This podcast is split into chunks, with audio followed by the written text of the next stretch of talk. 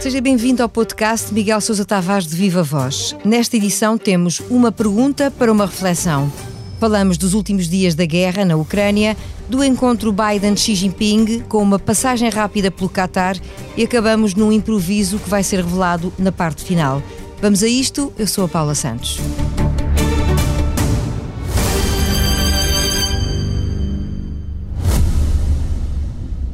Ora viva, Miguel. Viva, Paula. É tempo de perguntar se estaremos a assistir a uma pausa na loucura. É a sua pergunta. Acredita que pode ter chegado finalmente o tempo de dar uma oportunidade às negociações de paz na Ucrânia? Ou, como escreve, esta é a altura certa para desbloquear uma guerra que só interessa aos poucos que estão a ganhar milhões à custa dos milhões que estão a ser sacrificados? Eu acho que sim, quer dizer, nunca há mais alturas para pôr fim a uma guerra. E esta guerra já se percebeu que hum, ou se aproveitam as oportunidades, e esta é uma oportunidade para tentar desbloquear a situação e encaminhar um acordo de paz, ou então é uma guerra para continuar indefinidamente sem solução militar à vista. Quando as guerras não têm solução militar à vista, a única solução é diplomática, e portanto é disso que se trata.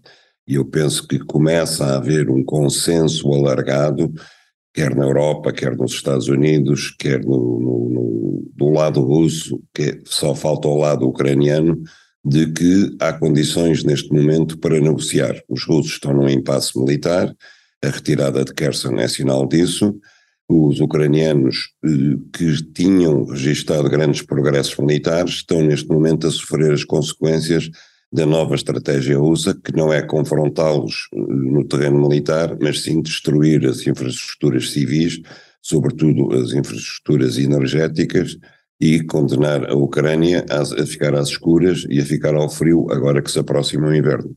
Portanto, neste momento, ambas as partes poderiam ter interesse em negociar, desde que haja vontade em negociar.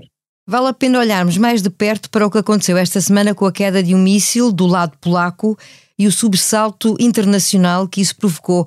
Rapidamente se inflamaram as opiniões, mas o tom mais agressivo acabou por se diluir. Acabou porque, felizmente, os Estados Unidos tinham informação privilegiada e Joe Biden, desta vez, conteve-se, teve, teve uma atitude de tranquilidade, de cautela. Desde o início que os Estados Unidos disseram que estavam a investigar, não tomaram posição ao contrário do que fez logo o secretário-geral da NATO, que é aquilo que os americanos chamam trigger happy, que é, dispara rapidamente, e daquilo que fez o presidente da Ucrânia, Zelensky. Aliás, Notícias 2 dizem que os Estados Unidos repreenderam Zelensky pela sua precipitação e por continuar ainda a afirmar, contra todas as evidências, que o míssil eh, foi disparado pelos russos e não pela defesa antiaérea ucraniana.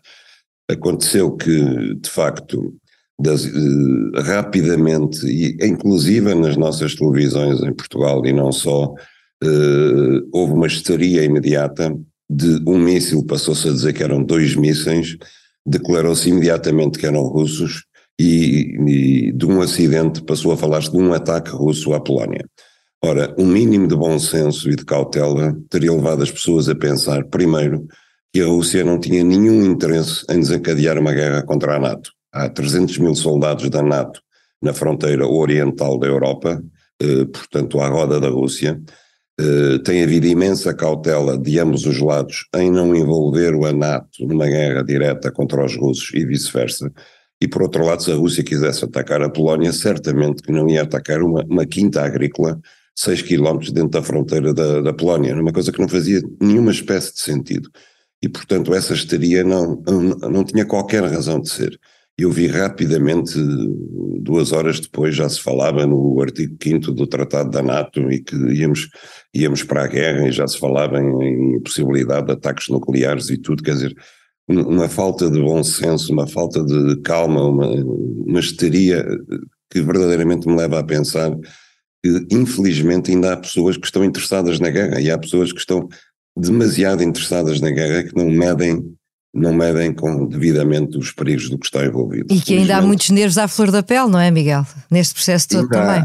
Felizmente aconteceu que duas coincidências boas. Uma é que Joe Biden esteve, teve calma suficiente E segundo, estava reunido com os líderes mundiais no G20 e, portanto, ele rapidamente pôde explicar aos seus parceiros aquilo que estava em causa e houve uma atitude então aí de bom senso geral que travou eh, o desenvolvimento da histeria. Mas fica o aviso, até porque não é de excluir que de facto qualquer dia haja um míssil russo que seja mal calculado e ultrapasse as fronteiras da Ucrânia e possa cair eh, na Polónia ou noutro país vizinho da Ucrânia. Não é de excluir porque os acidentes existem e nessa altura é preciso ter nervos de aço e calma para distinguir o que é que é um acidente do que é que é uma provocação.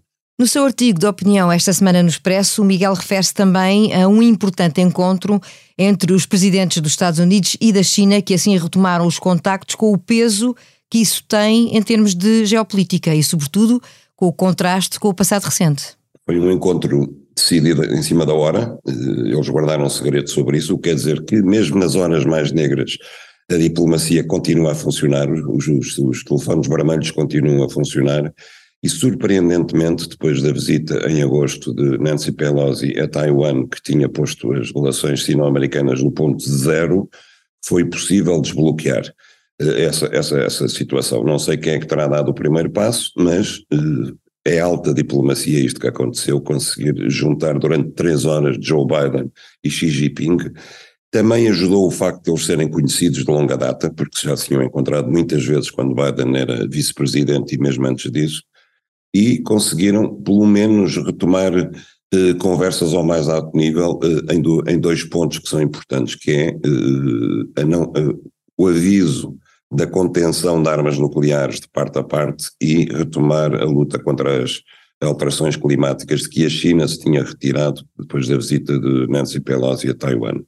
Ao mesmo tempo, eu também falo no meu artigo, e sem que ninguém tivesse dado por isso, houve um passo muito importante nas relações da Rússia com os Estados Unidos foi o retomar das negociações START para a limitação das armas nucleares estratégicas. As armas nucleares estratégicas são aquelas capazes de uh, voarem ao longo do Atlântico e atingirem o outro continente. Portanto, são aquelas que podem diretamente atingir a Rússia disparada dos Estados Unidos, disparadas dos Estados Unidos e vice-versa. Elas estavam já limitadas, foram limitadas em 75%. Foi o, o primeiro tratado que reduziu o número de bombas atómicas do mundo e ia terminar agora se não fosse prorrogado. Essa prorrogação tinha sido suspensa e, portanto, agora retomou-se com vista a eh, manter essa suspensão de proliferação de armas nucleares estratégicas. Isso significa que, mesmo com a guerra da Ucrânia e mesmo com o ambiente tão tenso entre os dois lados da, da antiga Guerra Fria, que agora se pode chamar de Nova Guerra Fria, ou continuação da anterior Guerra Fria, é possível ao mais alto nível que os dirigentes negociem aquilo que é o mais importante, que é não carregar no botão nuclear eh, por dar cá aquela palha. Novidades importantes e que acabam por eh, surpreender por estes dias. Da política também se tem falado e muito nestes tempos que antecedem uma importante competição desportiva internacional. Nem sempre se fala de política associada ao Mundial de Futebol, mas neste caso é inevitável. E nós aqui, até neste podcast e no seu artigo também, já uh, antecipámos o assunto. Voltamos a ele para assinalar uma nota sua. Um olhar, melhor dizendo, para a rumaria de políticos portugueses que vai fazer questão de marcar presença no Qatar, o que não é propriamente positivo. Não, nos três primeiros jogos de Portugal vão-se revezar o Presidente da República, o Primeiro-Ministro e o Presidente da Assembleia da República. Vão todos em excursão ao Qatar. Ora, eu, eu acho que isto é ridículo, é saloio e é altamente penalizador do ponto de vista político ao olhar dos portugueses, pelo menos em minha opinião. Porquê? Primeiro porque uh, estas viagens não são propriamente baratas. Ir ao Qatar em executiva, ficar num hotel de cinco estrelas, mobilizar a comitiva necessária para acompanhar suas excelências aos jogos, uh, não é uma coisa propriamente barata. Que eles vão os três uh, é uma coisa que me parece exagerado, de facto. Segundo lugar, porque isto não é a festa do costume, este Mundial não é a festa do costume. Quando eles estiverem sentados nos estádios, estão sentados em cemitérios, porque cada estádio daqueles custou milhares de vidas humanas dos novos escravos que os construíram. E não é possível abstrair disso.